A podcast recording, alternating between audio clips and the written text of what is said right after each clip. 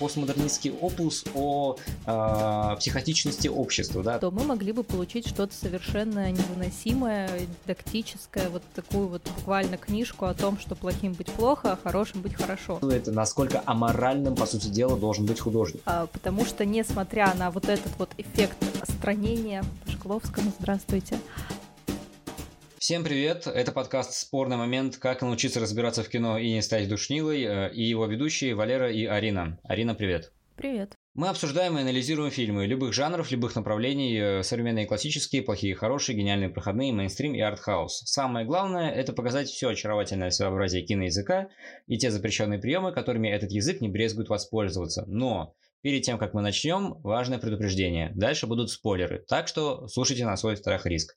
А теперь поехали. И сегодня у нас э, довольно интересная тема э, и весьма сложная, которую трудно раскрыть в пределах э, одного выпуска. Э, это насилие в кино.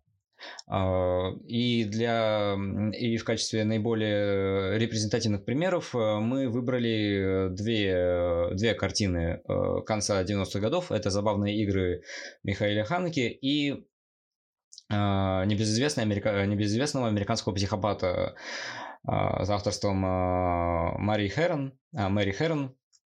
Это экранизация романа Бретта Истона Эллиса. Ну, это, мне кажется, информация довольно известная и а, доступная для широкого, для широкого зрителя. А, нужно еще тут э, а, учесть, что у забавных игр есть ремейк, то есть забавные игры были, оригинальные забавные игры были сняты э, в 1997 году, а ремейк был сделан в 2007 году тем же режиссером Михаилом Ханеки, и, по сути дела, это было просто переигрывание старой формулы, да, то есть э, в ремейке, в ремейке по сути дела, а, ничего, а, ничего не поменялось. Ну, естественно, кроме актеров. Их там э, играют вместо, э, э, вместо немецких актеров американские. Майкл Питт, Наоми Уотс, Тим Рот и так далее. Да, то есть просто для более широкой аудитории, скажем так. А, ну да, да, да, да, да. То есть фактически Михаил Ханеки просто перенес э, фильм из немецких реалий, грубо говоря, в ну из немецкой аудитории в голливудскую, ну, в, в американскую, а, которую можно крутить на более, а, на более широкой, э, на более широком экране. Uh-huh по всему миру. Но все-таки и перед тем, как мы перейдем уже непосредственно к анализу самих фильмов, мы остановимся немножко на специфике насилия в кино и что это, что оно собой означает, да, то есть э, как, как, каким образом а, происходит эта зрительская рецепция жестокости и насилия в кино, и э, здесь, мне кажется, нужно учесть, что, ну, э, хоть мы и говорим а, об этих двух картинах в рамках современности, нужно, а, нужно себе представлять, что все-таки какой-то исторический, эм, а, историческая специфика здесь все-таки присутствует, да, то есть э, и «Забавные игры», и «Американский психопат» — это фильмы конца 90-х годов, да, то есть это излет э, эпохи потребления, это излет эпохи постмодерна и, соответственно, излет э, очень агрессивного воздействия на человека со стороны средств массовой коммуникации. А, и э, мы знаем, что, ну, что насилие это плохо, но тем не менее кино каким-то образом изменяет наше а, представление о жестокости, да, э, кино это факт, э, кино это, ну, помимо того, что оно развлекает, оно выполняет еще другую функцию, да, оно несколько отстраняет нас от ужасов э, проявлений бесчеловечности, да, то есть если мы возьмем какие-нибудь э, жанры, филь, э, жанры фильмов, в которых насилие фактически это, ну, неотъемлемый атрибут их выразительности системы, да, например, боевики. В боевиках мы тоже видим насилие, да, но никто же не будет спрашивать, что... А, никто же не будет эм, а, выступать против того, что э, условные баланчики, да, там умирают, да, и, по сути дела, а, главный герой боевика это всегда, ну, по сути дела, убийца, да, то есть, э, что, единственное, чем он занимается, да, это просто отправляет плохих парней на тот свет. И Э, но, тем не менее, да, и э, исходя из этого, мы видим, что в, на киноэкранах проявления насилия перестают воздействовать на, на людей так, как они должны были бы воздействовать в иную эпоху, да, когда отношения между человеком и миром были более живыми, да, когда э, какие-то этические константы, они все-таки имели какое-то другое значение и э, занимали какое-то другое место в человеческой жизни. Э, и в, в эпоху конца 90-х мы видим, что ну, это, соответственно, а, эпоха развитого капитала, да, эпоха позднекапиталистического общества, э, э, эпоха постиндустриальности. Мы видим, э, как происходит отчуждение и объективация межчеловеческих отношений, и, соответственно, мы видим, как насилие становится, ну, грубо говоря, некой такой нормой, да, то есть оно входит в обиход, и люди перестают его замечать, в принципе, в, в окружающей их действительности, да, то есть о насилии говорят в средствах массовой коммуникации, о насилии говорят в кино, и, соответственно, оно перестает э, а, воздействовать на какие-то более живые точки человеческой, человеческого восприятия. Плюс, наверное, стоит вспомнить, что за несколько лет до этого на кинематографическую сцену выходит Тарантино, э, который у нас, по сути, главный популяризатор, если можно так сказать, насилия в кино.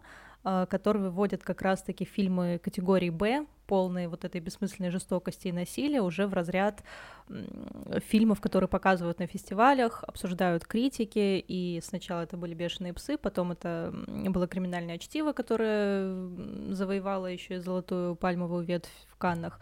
А, помимо того, что насилие теперь уже воспринимается как нечто отчужденное, отстраненное от нас, а, насилие воспринимается и как некий элемент игры, как нечто забавное, что, видя на экране вот эти вот литры крови тарантиновские знаменитые, мы уже не воспринимаем это как настоящее насилие, то есть насилие становится таким неким суррогатом и способом развлечения.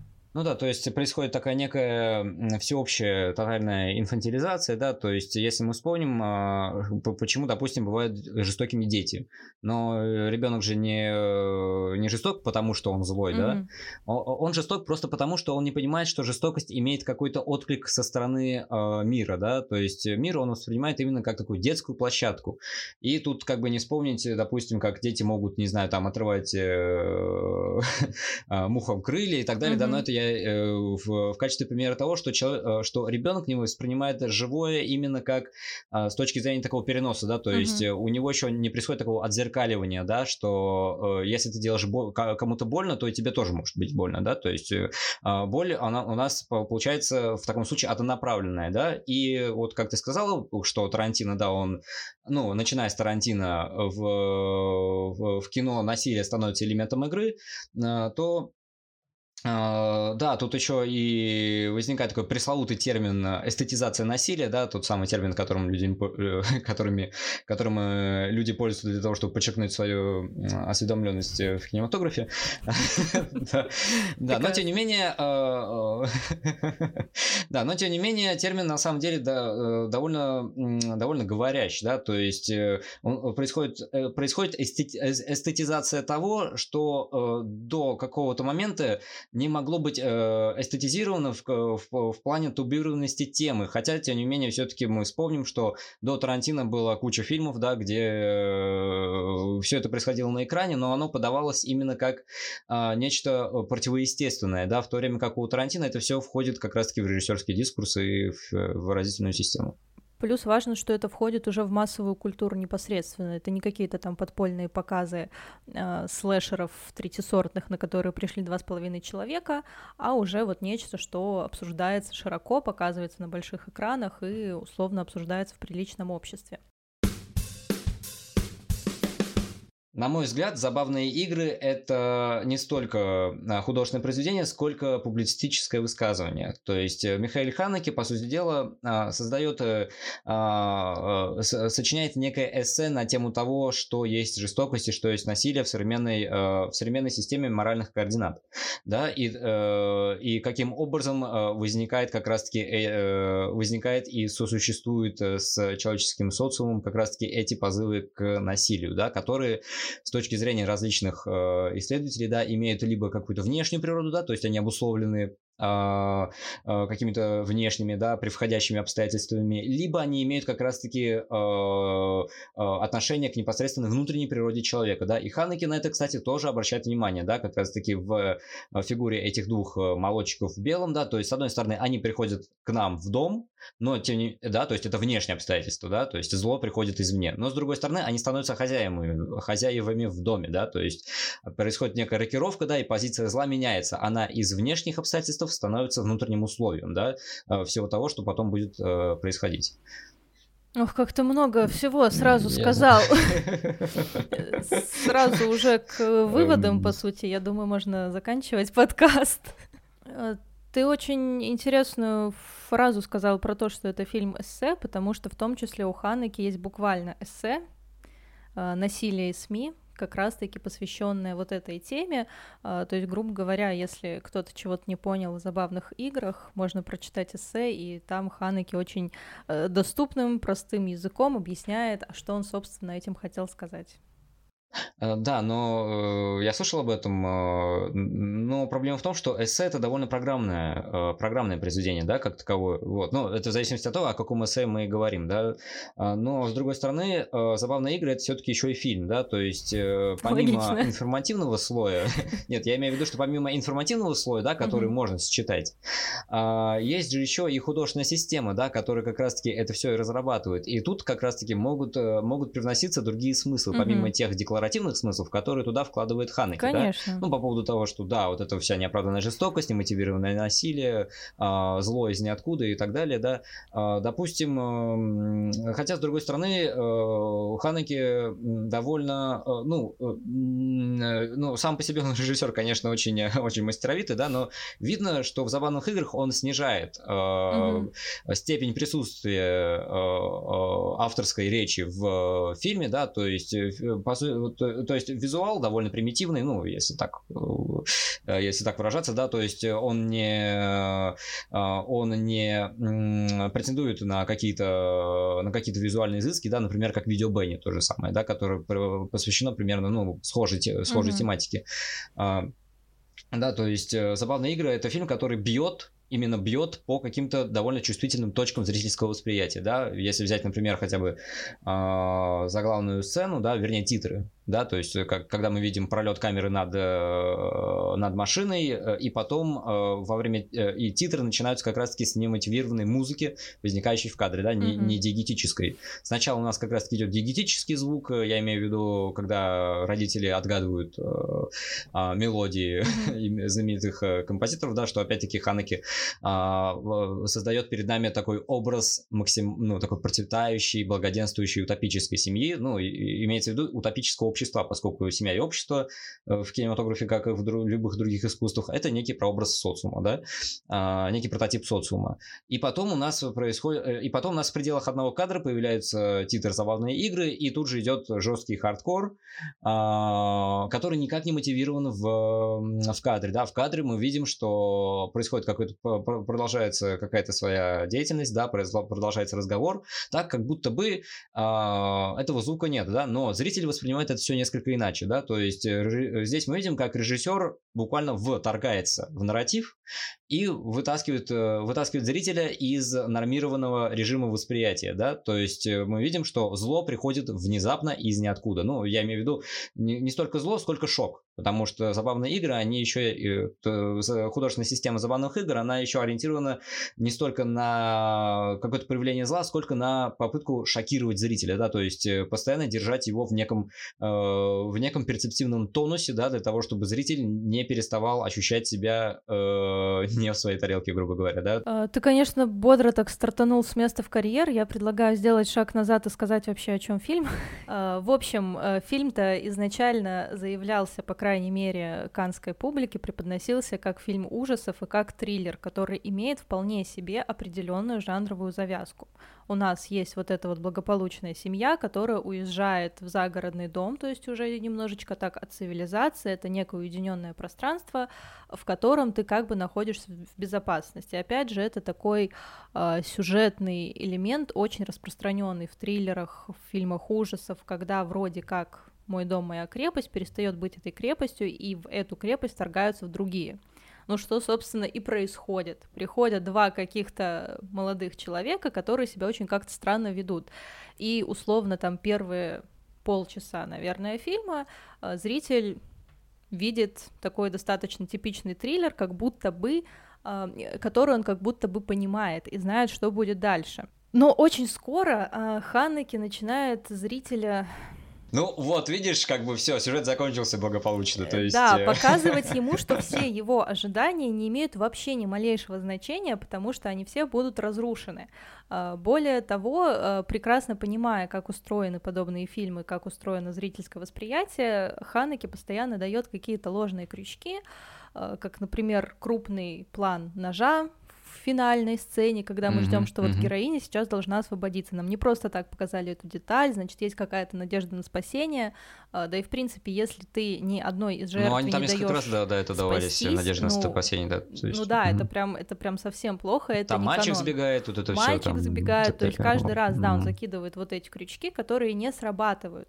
Э, потому что балом, как мы вскоре узнаем, правит вот этот вот персонаж Пауль, который прекрасно знает, что он в фильме, и прекрасно знает, как эти законы работают. Ба балом правит э, дискурс, потому что сам фильм замыкается э, в этом всем, когда, то есть, ну, нож, да, но режиссер повышает градус настолько, что сам фильм не дает вообще никакого выхода из этого замкнутого круга, да, то есть, когда персонаж Пауля да, берет и отматывает буквально сам фильм а, назад, да, то есть mm-hmm. мы видим, как персонаж выходит э, за границы произведения как такового, да, и начинает и занимает как раз-таки суперпозицию авторскую по отношению mm-hmm. к, ко всему ко всему происходящему. И вот здесь, мне кажется, тоже такой интересный эффект возникает, э, довольно парадоксальный, потому что с одной стороны нам фильм каждый раз напоминает о том, что это фильм, это искусственный конструкт, вот как раз-таки за счет разрушения этой четвертой стены постоянно, когда Пауль обращается к зрителю, когда он буквально отматывает захватывает, а, но при всем при этом а, вот этого снижения а, зрительского ужаса, если можно так сказать, не происходит, потому что несмотря на то, что мы понимаем искусственность конструкции, я могу быть не права, но я говорю лично про свои ощущения, потому что для меня забавные игры это вообще, наверное, ну, самый страшный фильм о мире, который может быть. А, потому что, несмотря на вот этот вот эффект странения, по Шкловскому, здравствуйте, а, эффект отчуждения... Ну, отчуждение, тут скорее, скорее отчуждение, да, да мы все равно погружаемся в этот контекст, мы все равно себя идентифицируем, с, соотносим с вот этой Анной, с ее мужем, mm-hmm. там, с ребенком, с семьей, да, да, да, с вот этими... Ну, с миром, спокойствием Обычными людьми, которые, да, как да, оказывается, вообще беззащитные перед вот этим вот насилием, перед вот этим злом. И поэтому, несмотря на такую отчужденность, все равно мы испытываем и эмпатию к этим персонажам, и страх, и вот это вот ощущение безвыходности, когда мы видим финал и понимаем, что конца нет, ребята. А, ну да, да. Но тут э, ты затронул довольно важную тему по поводу эмпатии и сопереживания, да, то есть э, э, Ханеки здесь тоже, ну, во-первых, да, как ты сказала, что он использует паттерны классического триллера, да, то есть а, и, и жанр ужасов в том числе, да, особенно когда там появляется в этом в проеме шарик для гольфа, ну, мячик для гольфа так, там, и так далее, да, то есть Ханеки довольно умело делает из как раз-таки авторского высказывания а, жанровое, жанровое кино. А, Все-таки как-то у него это получается, да, и это хорошо. Но и с другой стороны, а, возникает вопрос, а почему зритель сопереживает как раз-таки жертвам, да, и почему он, э, э, почему зритель э, э, продолжает испытывать ужас, даже несмотря на то, что Ханеки уже прямым текстом говорит, да, что зло, которое показывается на экране, фактически никакого отношения к действительному миру не имеет, да, и все-таки, когда зритель сопереживает жертве, то в классическом, э, ну, в более или менее классическом триллере, да, хотя это тоже зависит, зависит от автора, да, и от, э, от режиссера, а, жертва э, все-таки должно происходить какая-то победа над злом, да, да, то есть да. все-таки оно, оно должно быть как-то попрано, да, попрано, да, для того, чтобы как раз-таки удовлетворить моральные ожидания Да, не физически, зрителя. так хотя бы вот, морально. Да, да, да, да, да, да, да, да, вот. Ну, нравственное, то есть зло должно быть побеждено как раз-таки именно как э, проявление аморального, mm-hmm. да, чего-то, то есть то, то, э, и, а, как раз э, и Ханеки демонстрирует нам э, обратную сторону э, всего этого, всего этого действия, да, и показывает, что жертвы продолжают быть жертвами до победного конца, да, то есть они абсолютные заложники всей mm-hmm. этой ситуации, примерно как зритель. Зритель как раз-таки в этом плане заложник собственной эмпатии, да, потому что он до последнего пытается э, э, удержаться за эту соломинку, да, которая как раз-таки и повергнет этих, э, это зло, олицетворенное как раз-таки двумя этими парнями, э, и все будет хорошо. И тут э, возникает вопрос, а почему тогда зритель должен вообще сопереживать этим героям, да? То есть какие, какую информацию об этих, э, об этой семье Ханаки дает для того, чтобы у нас возникли ответные чувства по отношению к этим, к этим людям, да? То есть Ханаки показывает, что не столь, что, не, что и насилие является программной вещью для кинематографа, да, и сопереживание также является программной вещью для кинематографа, и раскрывает как раз-таки эффект манипулятивности кино mm-hmm. и экранных искусств чувств в, целом, да, то есть э, если кому-то больно, то мы начинаем ему сопереживать и на автомате, да, мы не спрашиваем себя, почему, э, почему мы это делаем, да, э, сознание в этот момент тоже отключается, э, вот, но что самое интересное, Ханеки нам также показывает, что здесь рациональное и иррациональное тоже идет в, в, в такой глубокой спайке, да, то есть э, парни, которые устраивают хаос, да, в, в пределе одной семьи, да, они не какие-то без безумцы, да, как, например, э, семья, там, не знаю, из э, поворота не туда или у холмов есть глаза, да, вот такие, ну, я имею в виду, mm-hmm. такие проявления как раз-таки бессознательного зла какого-то темного. Наоборот, Ханеки создает как раз-таки максимально обеленный, невидный образ зла, как ни странно, такой детский. Очень То вежливый, есть, очень милый. Такой да, очень вежливый, да, и тут опять-таки, и тут опять-таки мы обращаемся как раз-таки к художественной составляющей этого фильма, а, а не публицистического высказывания, да. То есть мы, э, какое здесь происходит дополнительное э, прибавление смыслов, да, то есть э, это зло, оно приходит как раз-таки в чистом белом виде, да, и в перчаточках mm-hmm. еще, то есть а, а, оно контрастирует как раз-таки с, с классическим бытом, ну, как ты сказал, до этого, да, с таким с одомашненным пространством безопасности и спокойствия, и зло сюда приходит как раз-таки не в своем классическом, ну, в своем привычном mm-hmm. одеянии, да, такой темного, грязного, грязного, страшного, да, как у Линча, например, да, как, как, как у него может возникать нечто, нечто уродливое mm-hmm. такое, да, то, что то автоматически коннотируется как раз-таки с чем-то, с каким-то проявлением э, такой скверны, да, зла. Наоборот, как раз-таки здесь зло максимально не оскверненное, ну, в смысле, оно не, не, не э, представляется нам э, в, в своем таком мутрированном варианте, да, как, как раз-таки наоборот. У них такие шортики, mm-hmm. маечки белые, там, э, перчатки те же самые, да, то есть to это именно что дети. Угу. Ханаки нам дает как раз-таки таких детей. Не, я имею в виду детей не возрастных, а детей по сущности своей, да, то есть а, они относятся ко всему этому как к игре, и здесь тоже нужно э, учесть, что, во-первых, да, у нас название идет такой забавной игры, как опять-таки контраст по сравнению с тем, что происходит угу.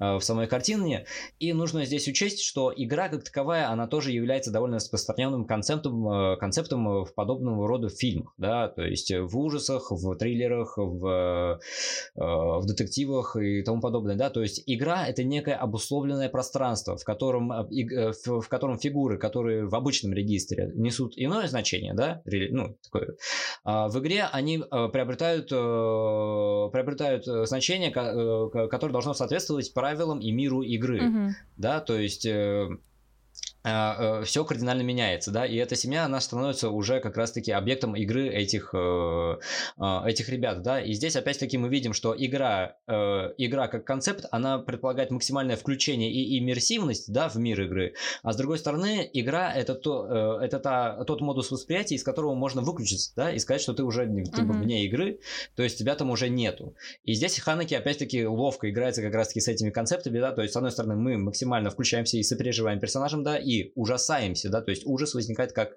ответный отклик по отношению к тем, э, к тем, э, к тому, к тому насилию, которое происходит в фильме, да, и с другой стороны, э, Ханеки нас и пугает, и с, и с другой стороны мы можем выключиться из этого и сказать, что на самом деле все это насилие это была лишь игра, да, то есть mm-hmm. так или иначе и вся эта семья и, и, и эти молодчики, они просто возникли буквально из ниоткуда, да, то есть фильм все равно самозамыкается в себе и отстраняется от э, зрительского зрительского восприятия. Продолжая вот про природу зла, которую ты уже затронул, в выпуске про mm-hmm. пост-хорроры мы как раз-таки говорили о том, что нас, как правило, пугает то, что мы не понимаем.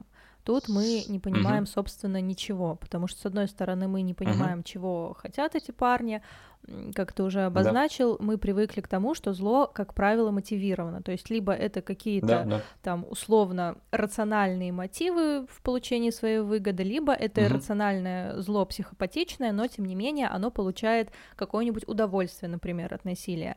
А, здесь да, же да, мы да. не видим вообще никаких зацепок того, а зачем им, собственно, это нужно, потому что очевидно, что они не садисты, они не получают никакого удовольствия от самого акта насилия. То есть это абсолютно uh-huh. иррациональное, немотивированное зло, а если ты его не можешь никак понять, значит, ты не можешь э, никак с ним бороться, ты не можешь ему ничего Никакого противопоставить. Не противовеса, да, да потому смыслового, что, да, никакой оппозиции. Потому что ты mm. хотя бы должен понять примерно, ты не можешь.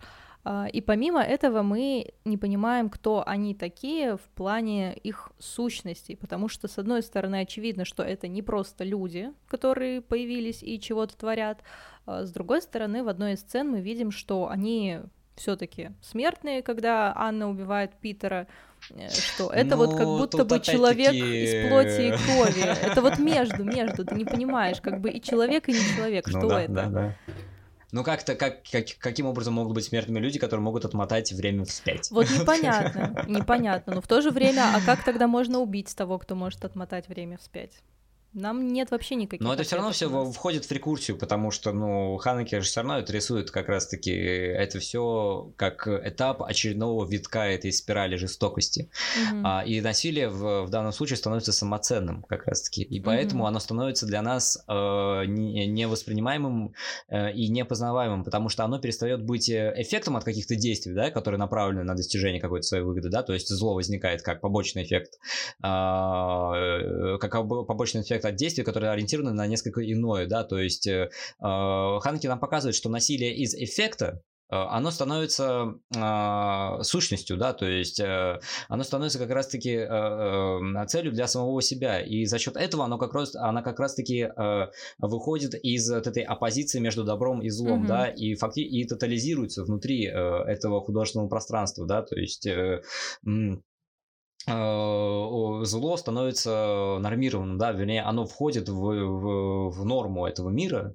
и, соответственно, почему мы не можем понять Э, мотив и а, чем оправданы действия этих людей внутри фильма, да, э, мы не можем это понять потому, э, что насилие здесь как раз-таки уже собой обозначает границы воспринимаемого мира, да, оно становится условием того, что там происходит.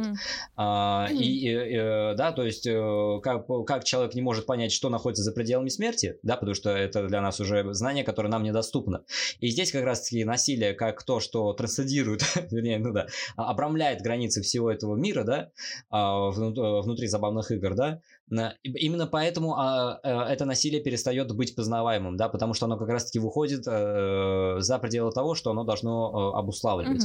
Mm-hmm. И, как, и, как мне кажется, это довольно важная мысль, которую Ханеки как раз-таки привносит не в декларативном высказывании в этом фильме, да, а в художественной системе, mm-hmm. да, опять-таки по поводу обращения, ну, так называемые ломки четвертой стены, да, вот, э, непосредственно, да, то есть, э, когда он выявляет, что все это искусственная конструкция, да, что текст разоблачается как текст, э, что персонаж в самом фильме может отмотать, а, отмотать э, хронометраж вспять и так далее, да, э, то есть, э, здесь мы видим, что то, что происходит внутри фильма, да, оно выходит за пределы, за рамки всей, всей этой истории, да, и, в, и ввергается как раз-таки в, в языковую и в выразительную составляющую этого, э, этого кино, и мы видим, как как раз-таки насилие из внутрикадрового превращается в непосредственно кадровое и в киношное, да, то есть кино здесь возникает еще как некая агрессивная составляющая, да, угу. в которой зритель оказывается замешан, да, то есть э, зритель пугает еще и то, что, во-первых, а, э, насилие становится самоценным, и б, что зритель замешан как раз-таки во всей этой истории, да, то есть он не может от этого,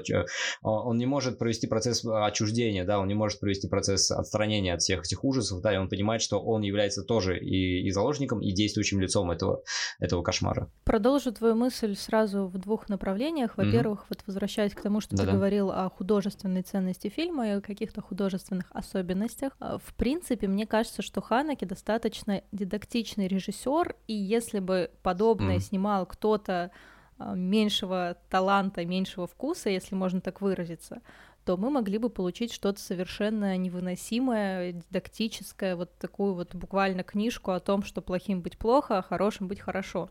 Но за счет того, как Ханаки это обыгрывает, мы не воспринимаем это так прямо, топорно и очевидно, при том, что, ну, опять-таки, он декларирует какие-то достаточно ну, простые истины, простые, но все-таки он их, он их критикует.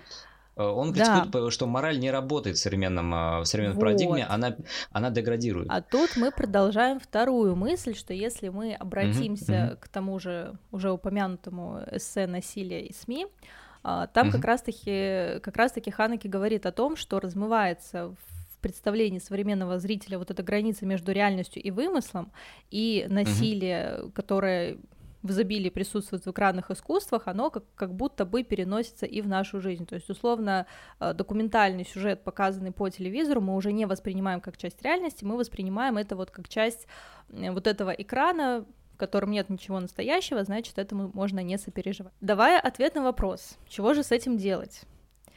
Э, Ханеке тоже важно говорит о том, что запрещать это, во-первых, невозможно, во-вторых, нельзя, но нужно подталкивать к размышлению, собственно, о том, что, опять же, какая претензия может прилететь в сторону забавных игр и прилетала, что если мы говорим о вот этой вот абсолютизации насилия, то зачем его показывать и еще больше усугублять эту проблему? Но как раз-таки нет, показывая и обнажая это вот в таком стопроцентном виде, Ханеке задает вопросы, на которые зритель уже начинает искать ответы.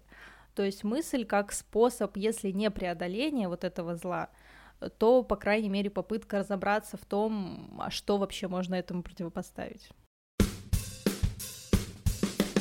Следующий фильм э, всем нам широко известен благодаря мемам, да, все-таки забавные игры это слишком серьезное произведение, да, и стать э, мемасом, грубо говоря, mm-hmm. э, этот фильм э, с, может очень э, слабо, но, но очень все-таки тяжело для восприятия, что тоже важно. Да, да, да, тяжело для восприятия, но я бы не сказал, что американский психопат тоже как бы легок на подъем, но там просто э, несколько иначе работает художественная система в этом фильме, а, да, и все всем нам известен э, американский психопат как раз-таки благодаря, ну, уже ТикТоку, да, э, и обложке всем нашего этим, подкаста. Э, да, да, да, да, да, да. Ну вот. Э, благодаря Патрику Бейтману, да, и тому подобное.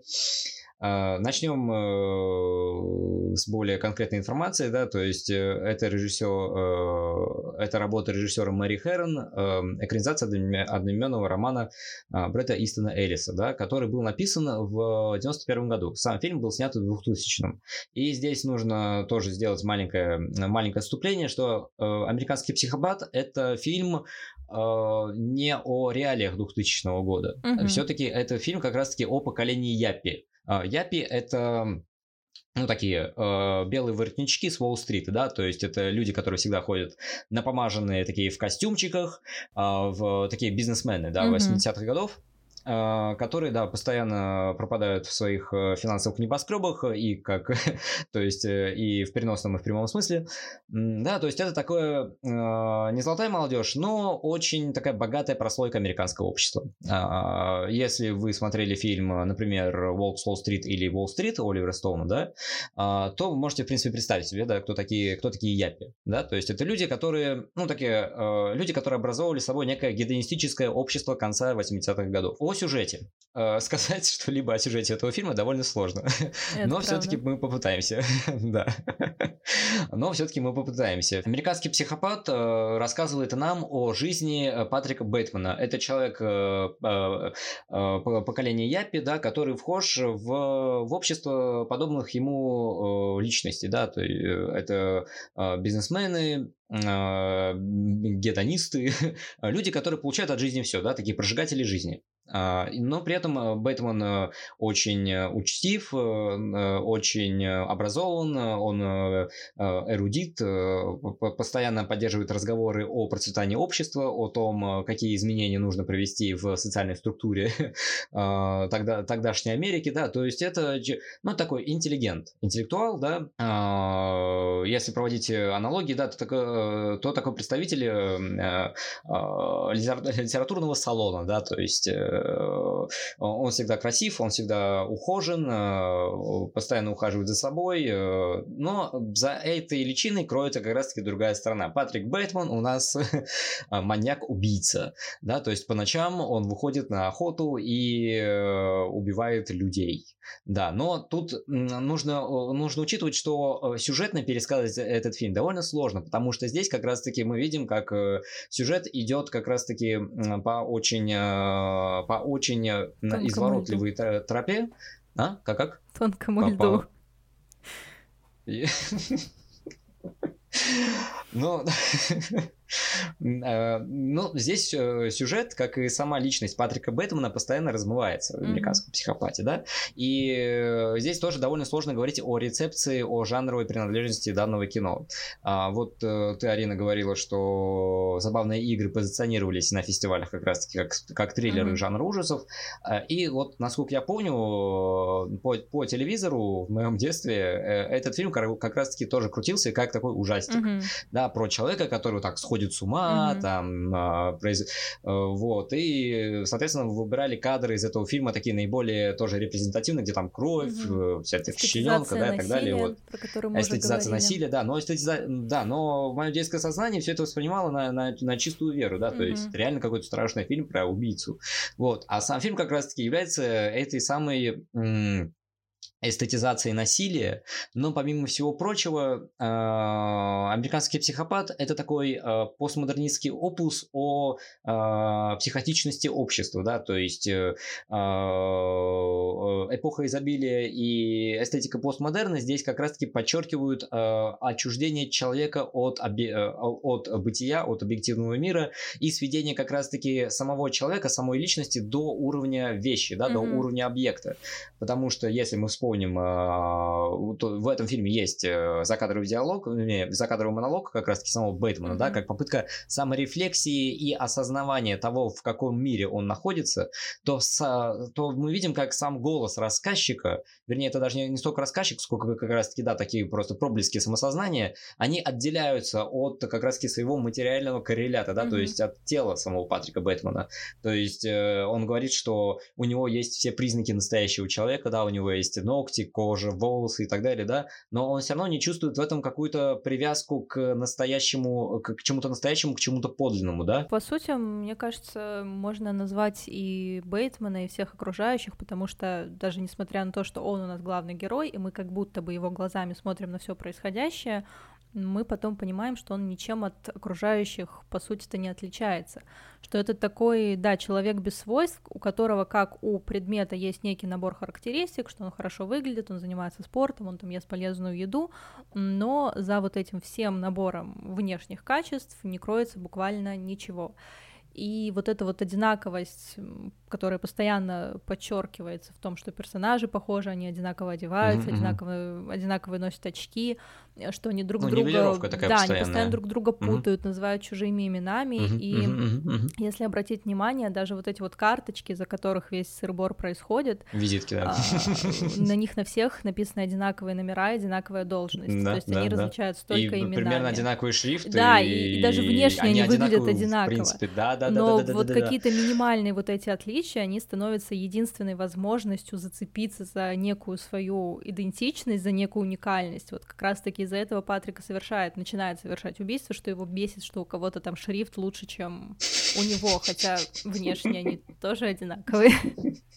А, да, то есть мы видим, что различие уходит из объективного состава, да, в субъективный. Да. То есть э, оно скорее становится некой навязчивой идеей индивидуализма, да, mm-hmm. то есть э, э, мы видим общество, состоящее из людей, которые стремятся к самовыражению, да, к тому, чтобы быть наиболее выдающимся индивидом, но тем не менее мы, но тем не менее мы сталкиваемся с тем, что все они практически а, созданы как, как, как под копирку. Uh-huh. И и тут тоже довольно интересную тему ты затронула. Во-первых, э, что мир внутри американского психопата это, ну, я бы назвал его миром атрибутов без сущности, да, то есть у нас есть некие признаки, да, некие, некие свойства предметов, но самого предмета как такового нет, mm-hmm. да, то есть весь мир превращается в такие в знаки без значения. И с другой стороны, в американском психопате очень интересно обыгрывается тема двойничества. Здесь я обращусь к Истону Элису, к автору mm-hmm. Романа. Насколько я помню, он довольно большой любитель э, Достоевского. Ну, по-моему, все зарубежные э, писатели большие любители Достоевского. Это правда. Да, и да, да, да, да. Вот, и, и у Достоевского, как, в принципе, у многих представителей классической русской прозы, тоже большое, большое внимание уделено вопросу двойничества, да, этих так называемых доппельгангеров, угу. которые по-разному выражаются в зависимости от того или иного автора, да, то есть пока я смотрел фильм «Американский психопат», я его пересматривал для выпуска, и для себя я неожиданно как раз-таки обнаружил такие аллюзии на нос в Гоголе. Хотя, mm-hmm. с другой, хотя если так подумать, где нос, а где, а где американский психопат, да? Но опять-таки, когда э, Патрика Бэтмена постоянно называют Полом Алленом, да, mm-hmm. когда его постоянно с кем-то путают, ну, как ты и говорил, да, что люди не видят э, различий непосредственно в предметном составе бытия. Но все-таки вернемся к теме двойничества. А, здесь, мне кажется, довольно э, эмблематичным кадр, где Патрик Бейтман наносит на себя вот эту маску из какого-то а, из какого-то крема, который, наверное, застывает, и он ее снимает. Mm-hmm. И здесь довольно интересно, потому что на, на крупных планах лица Бейтмана режиссер делает э, постоянную акци- акцентировку. И тут я потом вернусь еще к Хичоку. Но когда Бейтман снимает с себя маску, то этот, э, то ретроспективно после просмотра всего фильма этот кадр можно прочитать двояко двояко, да, то есть, с одной стороны, Бэтмен как бы снимает личи, то есть с одной стороны, когда снимает маску, мы видим, что маска снимается, то есть снимается некая условность, и мы видим нечто настоящее, mm-hmm. нечто подлинное. А здесь как раз-таки мы видим э, такую рекурсию. Снимается нечто подлинное и создается маска как раз-таки. То есть э, Бейтман, по сути дела, в начале фильма скульптурирует самого себя. Mm-hmm. Он создает mm-hmm. как раз-таки тот образ, который э, вхож в то общество, где он является одним из э, представителей вот этого вот этой культуры япи. Mm-hmm. И с другой стороны, э, я говорил про акцентировку на крупных планах лица э, Бэтмена. А, американский психопат это такая, ну, по, по, по, по-английски он называется American Psycho, то есть это некий амаш на как раз-таки небезызвестный фильм Аль- Альфреда Хичкока «Психо», где тоже как бы поднималась тема раздвоения личности, да, вот такого тема психоза, и вообще в оригинале как раз-таки «Псайко» это и есть психоз, то есть uh-huh. по-русски это просто перевели для красоты, вот. А, и американский психопат это, ну, во-первых, это некая универсализация тематики, да, то есть э, фильм такой одновременно о чем-то и не о чем. И с другой стороны, как в психо Хичкока, да, мы, если вспомним последний кадр, когда камера направляется на mm-hmm. Нормана Бейтса, да, и мы видим, что такая, э, мы, мы видим смысловой, э, смысловой контрапункт между показываемым и проговариваемым, да, то есть мы видим, что а, голос, э, голос закадровый не принадлежит лицу, uh-huh. но тем не менее мы видим на экране совершенно другого человека, да, то есть мы видим, что душа и тело разделены Э, э, окончательно, то в, э, в концовке американского психопата, когда камера буквально вот наезжает прям до победного на лицо Патрика Бэтмена, видим, что как раз-таки это лицо, оно со смысловой точки зрения развоплощается, да, то есть, э, как я сказал до этого, что голос э, теряет свой материальный коррелят, да, то есть э, голос как будто бы звучит из ниоткуда, да, то есть это, это некий голос самого самосознания как такового, который пытается найти какие-то формы воплощения в этом мире, в котором нет никаких, э, никаких никаких, э, никакой сущности, да, mm-hmm. и эм, как раз-таки в, в этих двух эм, э, финальных кадрах, да, в «Психо» и в «Американском психопате», видим, как прием, работая од- одинаково, выражает различные интенции, да, то есть в психо э, все направлено на то, чтобы пробудить в зрителе ужас, и там кадр меняется, да, мы видим, что как раз-таки какая-то какая-то смычка смысловая и, э, и качественные изменения происходят, да, то в американском психопате как раз-таки мы, э, мы наблюдаем обратную ситуацию, да, хоть мы видим лицо, лицо как максимальное выражение искренности, да, но с другой стороны лицо и маска это всегда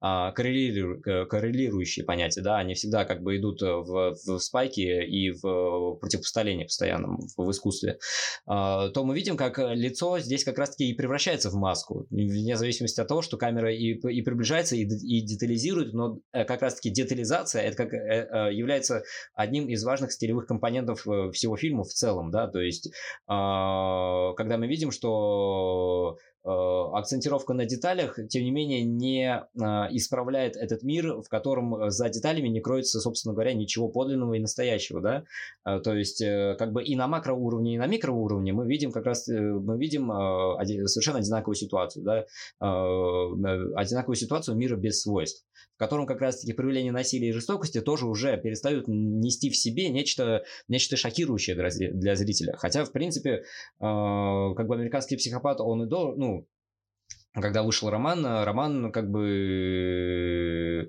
э, произвел на читателя впечатление как раз-таки за счет э, детального описания сцен, сцен насилия. Ну, я сам читал этот роман немножко, mm-hmm. вот, и, в принципе, представляю себе там, что, что происходило. Вот, в фильме пришлось пожертвовать, потому что э, всеми этими сценами, да, э, потому что роман, в принципе, представлял собой довольно слабый, э, довольно слабый с нарративной точки зрения э, произведение, но сильное как раз-таки с точки зрения рассказа об этом мире внутреннем Патрика Бейтмана, да, вот.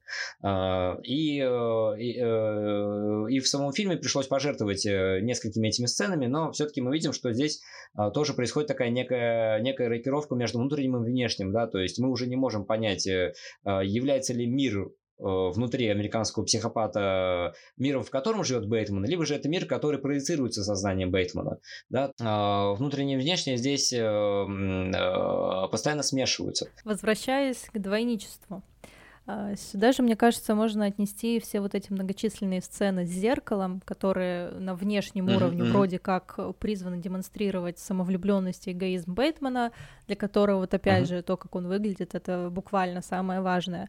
Но при этом мы знаем, что опять-таки в повествовательной традиции зеркало это либо вот путь в какой-то иномир, где граница между реальностью и вымыслом смещается, а в психопате она смещается просто максимально, насколько это возможно, и что где Там происходит вообще не понять. Да-да-да. Плюс это вот как бы и некий поиск постоянного некого своего воплощения, которого он, очевидно, не uh-huh. находит. А, и если говорить еще про двойников, вот ты говорил про Достоевского и про психа, и мне кажется, сюда же можно добавить важную в западной культурной традиции историю про доктора Джекила и мистера Хайда. То есть тут тоже mm, такое да, некое да, да. воплощение, с одной стороны, вот этого богатого, благонадежного, э, вполне себе соответствующего да, всем социальным такого. нормам mm-hmm. человека, э, который говорит какие-то правильные речи про то, что расизм это плохо, и вообще постулирует какие-то очевидные хорошие истины. Но вот при этом, да, вторая личина мистера Хайда, да, она вторая, вырывается вторая личина прям противоположный, такой негатив. Да, э, да. Где уже никаких да, социальных я... рамок нет. А, ну, тут я э, тоже пришло, пришло, э, пришел в голову другой референс. Это Человек-волк, Uh-huh. по-моему, 11 года, 11-10 года с Бенисио Дель Торо в главной uh-huh. роли.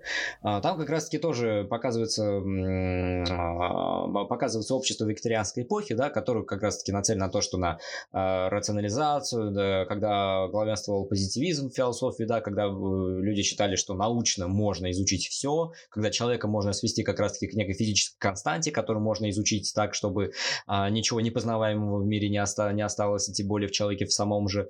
И мы видим как раз-таки противоположную ситуацию, что возникает как раз-таки это некое древнее проклятие, этот, э, пробуждается некое животное начало, пробуждается какое-то непостижимое начало, да, в, в, среди людей, да, появляется как раз-таки, э, проявляется это тоже немотивированная кровавая жестокость в лице вот этого Бенисио Дель Торо и оборотня, да. То, есть мы видим, опять-таки, такое резкое противопоставление между декларируемым и э, представляемым, да, mm-hmm. то есть э, э, между таким моральным морально-образцовым рационализмом и абсолютно иррациональной темной жестокостью. Хотя в «Человеке-волке» стоит это должное, все-таки мы видим, что рациональное может быть не менее жестоким, чем, чем иррациональное. И вот мы об этом не сказали в, в забавных играх. Но здесь, мне кажется, в американской психопатии это будет тоже немаловажно подчеркнуть, что в кинематографе насилие лишается своей атрибутики жестокости. Mm-hmm. Потому что если мы ну, скажем, такую несколько крамольную мысль, что жестокость это некое тоже э, привнесение нечто, нечто человеческого в мир, да, то есть э, жестокость исходит как раз-таки из какого-то позыва внутреннего в человеческой душе, да, то есть как-то э, в нем есть какая-то страстность, да, то mm-hmm. есть некий, э, некий повод к тому, чтобы нарушить привычный порядок бытия. Э, то э, насилие без жестокости как раз-таки она входит в такую, в такую некую рутину, да, она как раз-таки пугает именно тем, что оно перестает быть жестоким, оно становится привычным, оно, оно входит как раз-таки в, в, в регистр, в котором э, насилие перестает шокировать и пугать как раз-таки, потому что именно шок э, должен служить как раз-таки неким откатом от э, такой опасной черты, за которой как раз-таки все табу будут разрушены. Угу. А где разрушается табу, там разрушается общество. Если мы так вернемся, да, немножко к контрапологам, но не будем заходить слишком далеко на их территорию да, то как раз-таки в американском психопате мы видим, что э, ну, само общество, оно представляет собой некое подобие общества, да, и, и в принципе табу как таковые, они и, и присутствуют, и не присутствуют одновременно, да, то есть э, как раз-таки в персонификации Патрика Бейтмана, который наоборот как раз-таки проходит эту процедуру дереализации и деперсонализации, что с одной стороны он поддерживает как раз-таки э, миросозидающие интенции, тенденции, да, то есть когда он выступает против расизма, когда он э, выступает против антисемитизма, да, когда он весь из себя такой молодец. Но mm-hmm. с другой стороны мы видим, что присутствует э, и иная сторона, да, где как раз-таки постоянно направленная как раз-таки на разрушение, э, да, и э, но в но в выразительной системе самого фильма как раз-таки насилие перестает быть э, перестает быть шокирующим и жестоким, и это мы видим как раз-таки тоже в довольно программной сцене убийства Пола Алина, да, то есть, mm-hmm. когда у нас э, идет песня, которая называется «Как хорошо быть квитами», э, да, и тоже довольно, довольно забавно со, со смысловой точки зрения, да, потому что как раз-таки Бэтмен возвращает должок Полу Аллену за более красивую визитку, хотя на самом деле их визитки были абсолютно одинаковыми. Вот, то есть э, Hip to be Square это, с одной стороны, у нас как раз-таки декларация внутри самого фильма ответной мести Бэтмена, а с другой стороны как раз-таки квиты как абсолютное такое гетер... Э, гомогенное уравнивание всего, э, уравнение всего в фильме, да, то есть когда у нас каких-то, какие-то предметные кардинальные различия э, изымаются из, а, из символической структуры этого, этого произведения. Что-то так тоже довольно интересно. Вот ты mm-hmm. сказал про Человека-волка, с которым можно провести параллели между ним и американским психопатом. А вот угадай, угу. с каким фильмом провела бы параллели я? А, нет, или я. Давай. Или дом, дом, который построил Джек? Нет, конечно. И я объясню в каком ключе. Даже не про то, что это эстетствующий маньяк, это вообще дело второстепенное. А я бы обратил внимание на одну из финальных сцен, когда Бейтман признается, угу. собственно, в своих убийствах и адвокату, и там людям вокруг.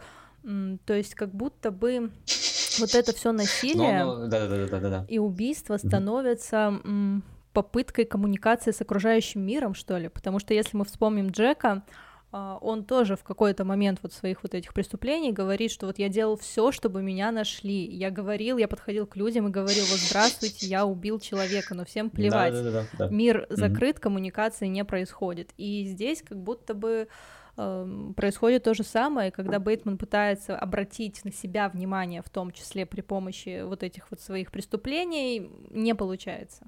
Мир закрыт, он никак не отвечает. Ну да, это как раз-таки одна из тех сторон, которые создают некий э, э, иронический флер этого mm-hmm. фильма, да, который как раз-таки тоже снижает его градус как фильма ужасов.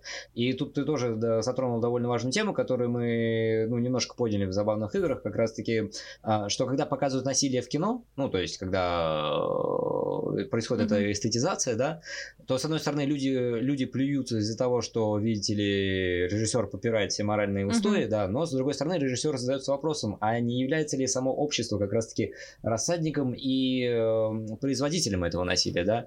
То есть всегда, когда возникает подобные, когда появляются подобные произведения, они все-таки появляются именно как некий момент отзеркаливания тех тенденций, которые происходят уже, э, уже в самом обществе, да. Mm-hmm. То есть все-таки мы видим, что э, та, э, что э, фильмы они становятся производными от каких-то э, от каких-то движений, которые происходят как раз-таки в самом социуме.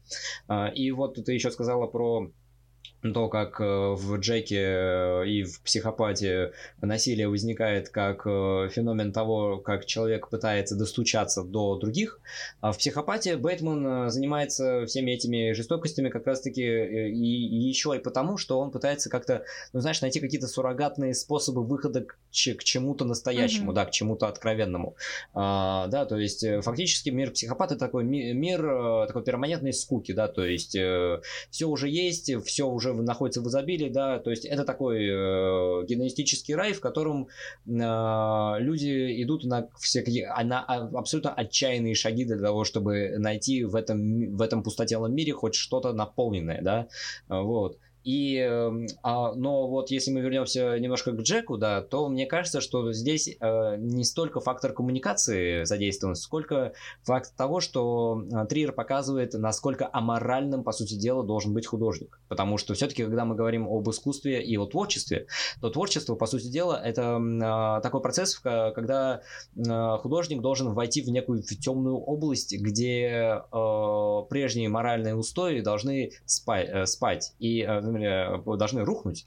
А, и эм, э, э, и то, что раньше было табуировано, а, оно тоже должно быть развенчано, да, то есть художник должен такой пройти крюк, от э, ясного света рассудка, как раз через Дионисийское поле, где все, все прежние константы э, а, обрублены, и выйти как раз-таки обратно как в, в неком обновленном виде. Просто Триер там Триер несколько утрирует, очень забавно звучит, а, и, и, гипер, да, да, да, да, да, и, и гиперболизирует этот аспект, насколько мне, ну, как, как мне кажется. Я думаю, тут есть... нет э, противоречия, потому что его можно ну, прочитывать и, и, и так, да, и да, да, по-другому. Да, да, да, да. Как бы вот с той точки зрения, с которой я пишу свою прекрасную диссертацию, а, я так понимаю, что я буду рассматривать дом, который построил Джек, в большей степени как историю о попытке коммуникации с трансцендентом. Да, да. Но, Но это вообще просто... не взаимоисключающие вещи, потому что там все. Мы подходим к э, завершению нашего сегодняшнего выпуска, и что мы можем сказать э, по итогу? Ну, картина выходит довольно безнадежной. Спасибо, до свидания. Довольно, довольно, да, довольно удручающий, но все-таки, а, ну, во-первых, а, нужно понять, что все-таки э, наше представление о реальности это довольно, довольно ограниченные с целью выживания а, стереотипы. То есть э, э, э, какие-то какие моральные устои, которые держат наше, наше общество в узде, они просто необходимы для того, чтобы мы не скатились как раз-таки до создания каких-то зверей и животных. Mm-hmm. Да? То есть об этом говорил еще и Зигмунд Фрейд, но Фрейд это, Фрейд это объяснял как раз-таки в очень, в очень тоже удручающем темном виде, да, то есть когда он объяснял, что в принципе человек это такое существо, которое постоянно стоит между такими жесткими позывами э, бессознательного и жесткими детерминантами э, сверх-я, да, то есть когда с одной стороны э, тебе да, э, отдается приказ э, вести себя именно так, как нужно, да, в соответствии с законом, а с другой стороны постоянные, э, постоянные позывы к тому, чтобы эти законы нарушить. Вот, но э, мы, но э, современный, современный кинематограф э, эту, эту дихотомию немножко разворачивает в другое направление, да, и в забавных играх мы наблюдаем как раз-таки а, а, ну, во-первых, как раз-таки разрушение дома как безопасной среды обитания, да, где как раз-таки насилие, оно как бы и приходит извне и становится внутренним мотивом, да, то есть что, то, что отражается в, в режиссерской композиции этого фильма, да, где, ну, они приходят, а и с другой стороны указывают э, хозяевам, что делать, да, то есть, ну, опять-таки вспоминается, наверное, будет очень смешно, теремок, вот, да, то есть, э, где, да, тоже как бы дом дом тоже разрушается. Mm-hmm. Вот, хотя, с другой стороны, в забавных играх, что интересно, а, разрушение происходит подпольно, да, то есть э, с виду как раз-таки на, макро, на, на макро уровне никаких изменений не происходит, да, то есть э, где-то на отдалении что-то происходит, а, да, то есть в забавных играх фильм начинается с того, что мы видим на отдалении как раз-таки этих э, парней,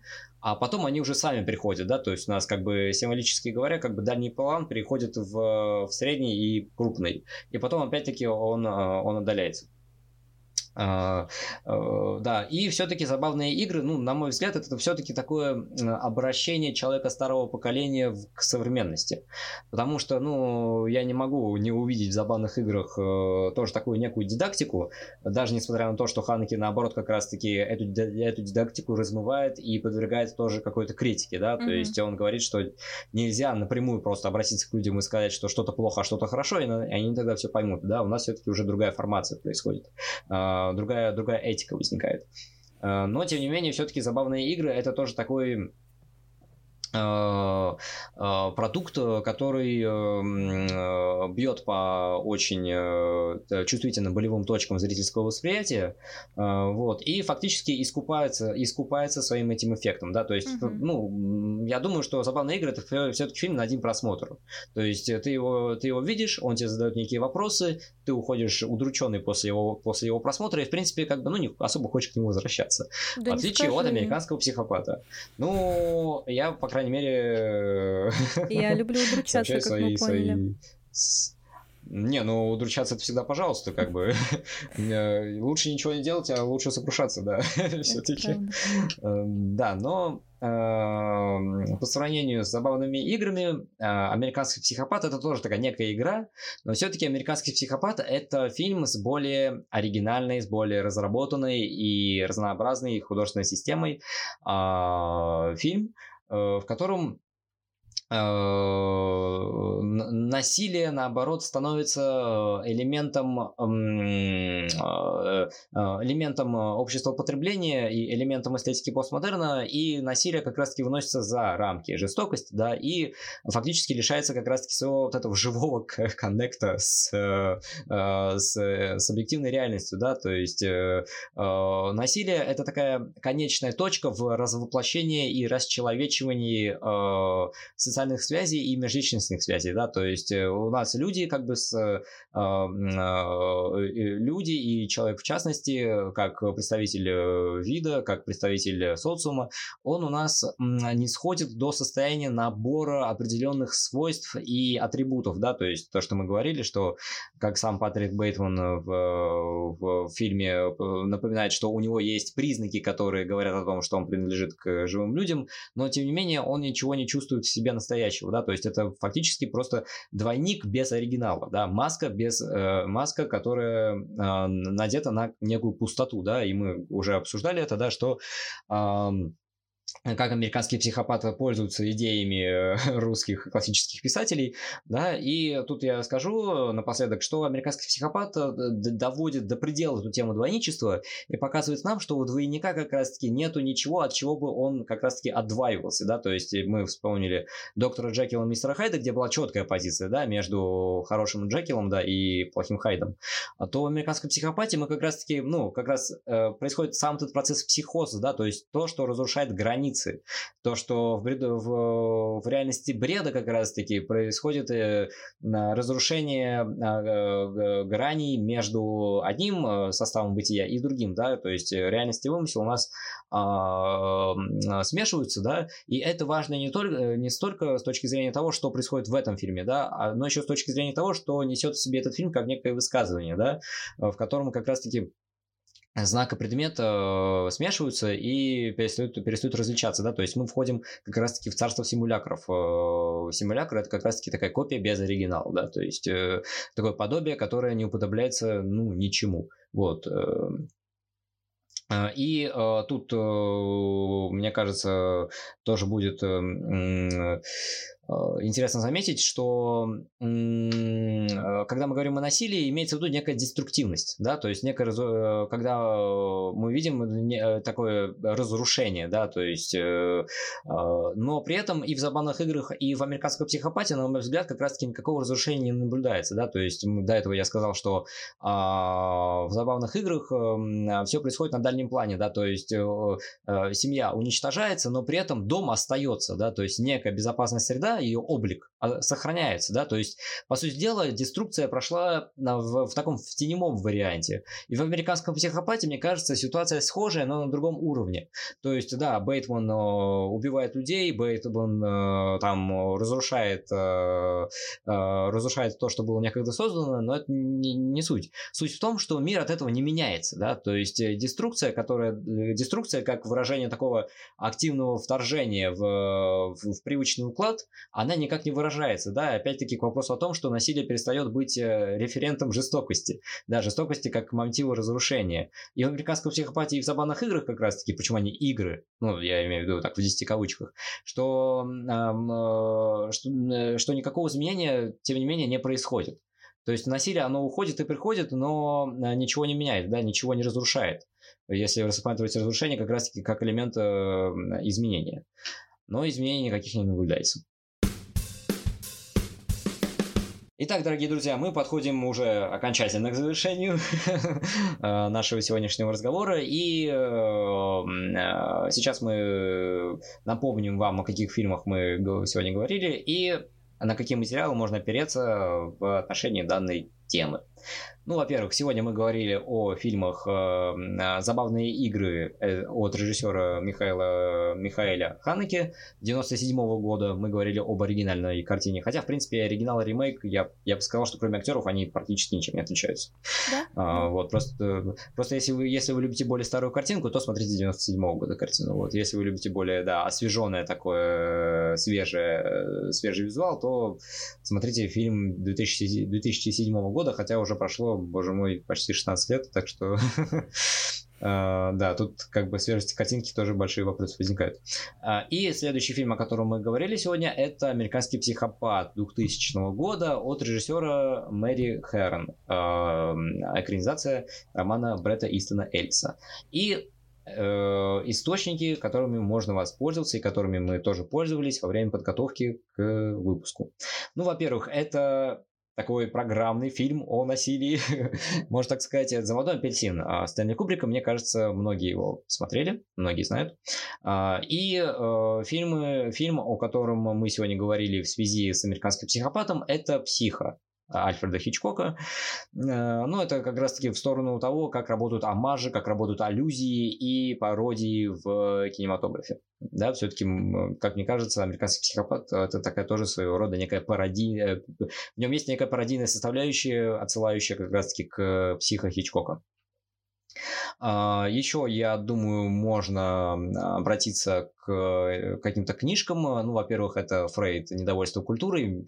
Она не самая сложная книга Фрейда, да, в принципе, потому что она такая тоже несколько такая публицистическая. Э, Фрейд, Фрейд ее писал как раз-таки а, переживая а, тему Первой мировой войны и, в принципе, а, эту книгу он писал э, тоже а, изучая а, вопросы того, как человек существует в этом разрыве между сверхя и бессознательным, э, между сверхя и оно, прошу прощения, это там другая топика, да, то есть между такими позывами к жестокости и к насилию и наоборот э, жесткими директивами по созиданию и удерживанию общества в некой, в неком, в неком узаконенном русле. И эссе Ханеке «Насилие и СМИ». Ну что ж, дорогие друзья, Спасибо большое, что были с нами. Подписывайтесь на наш канал, э, пишите свое мнение в комментариях, делитесь этим выпуском и другими выпусками со своими друзьями, рассказывайте всем о том, что есть такой прекрасный подкаст, как «Спорный момент».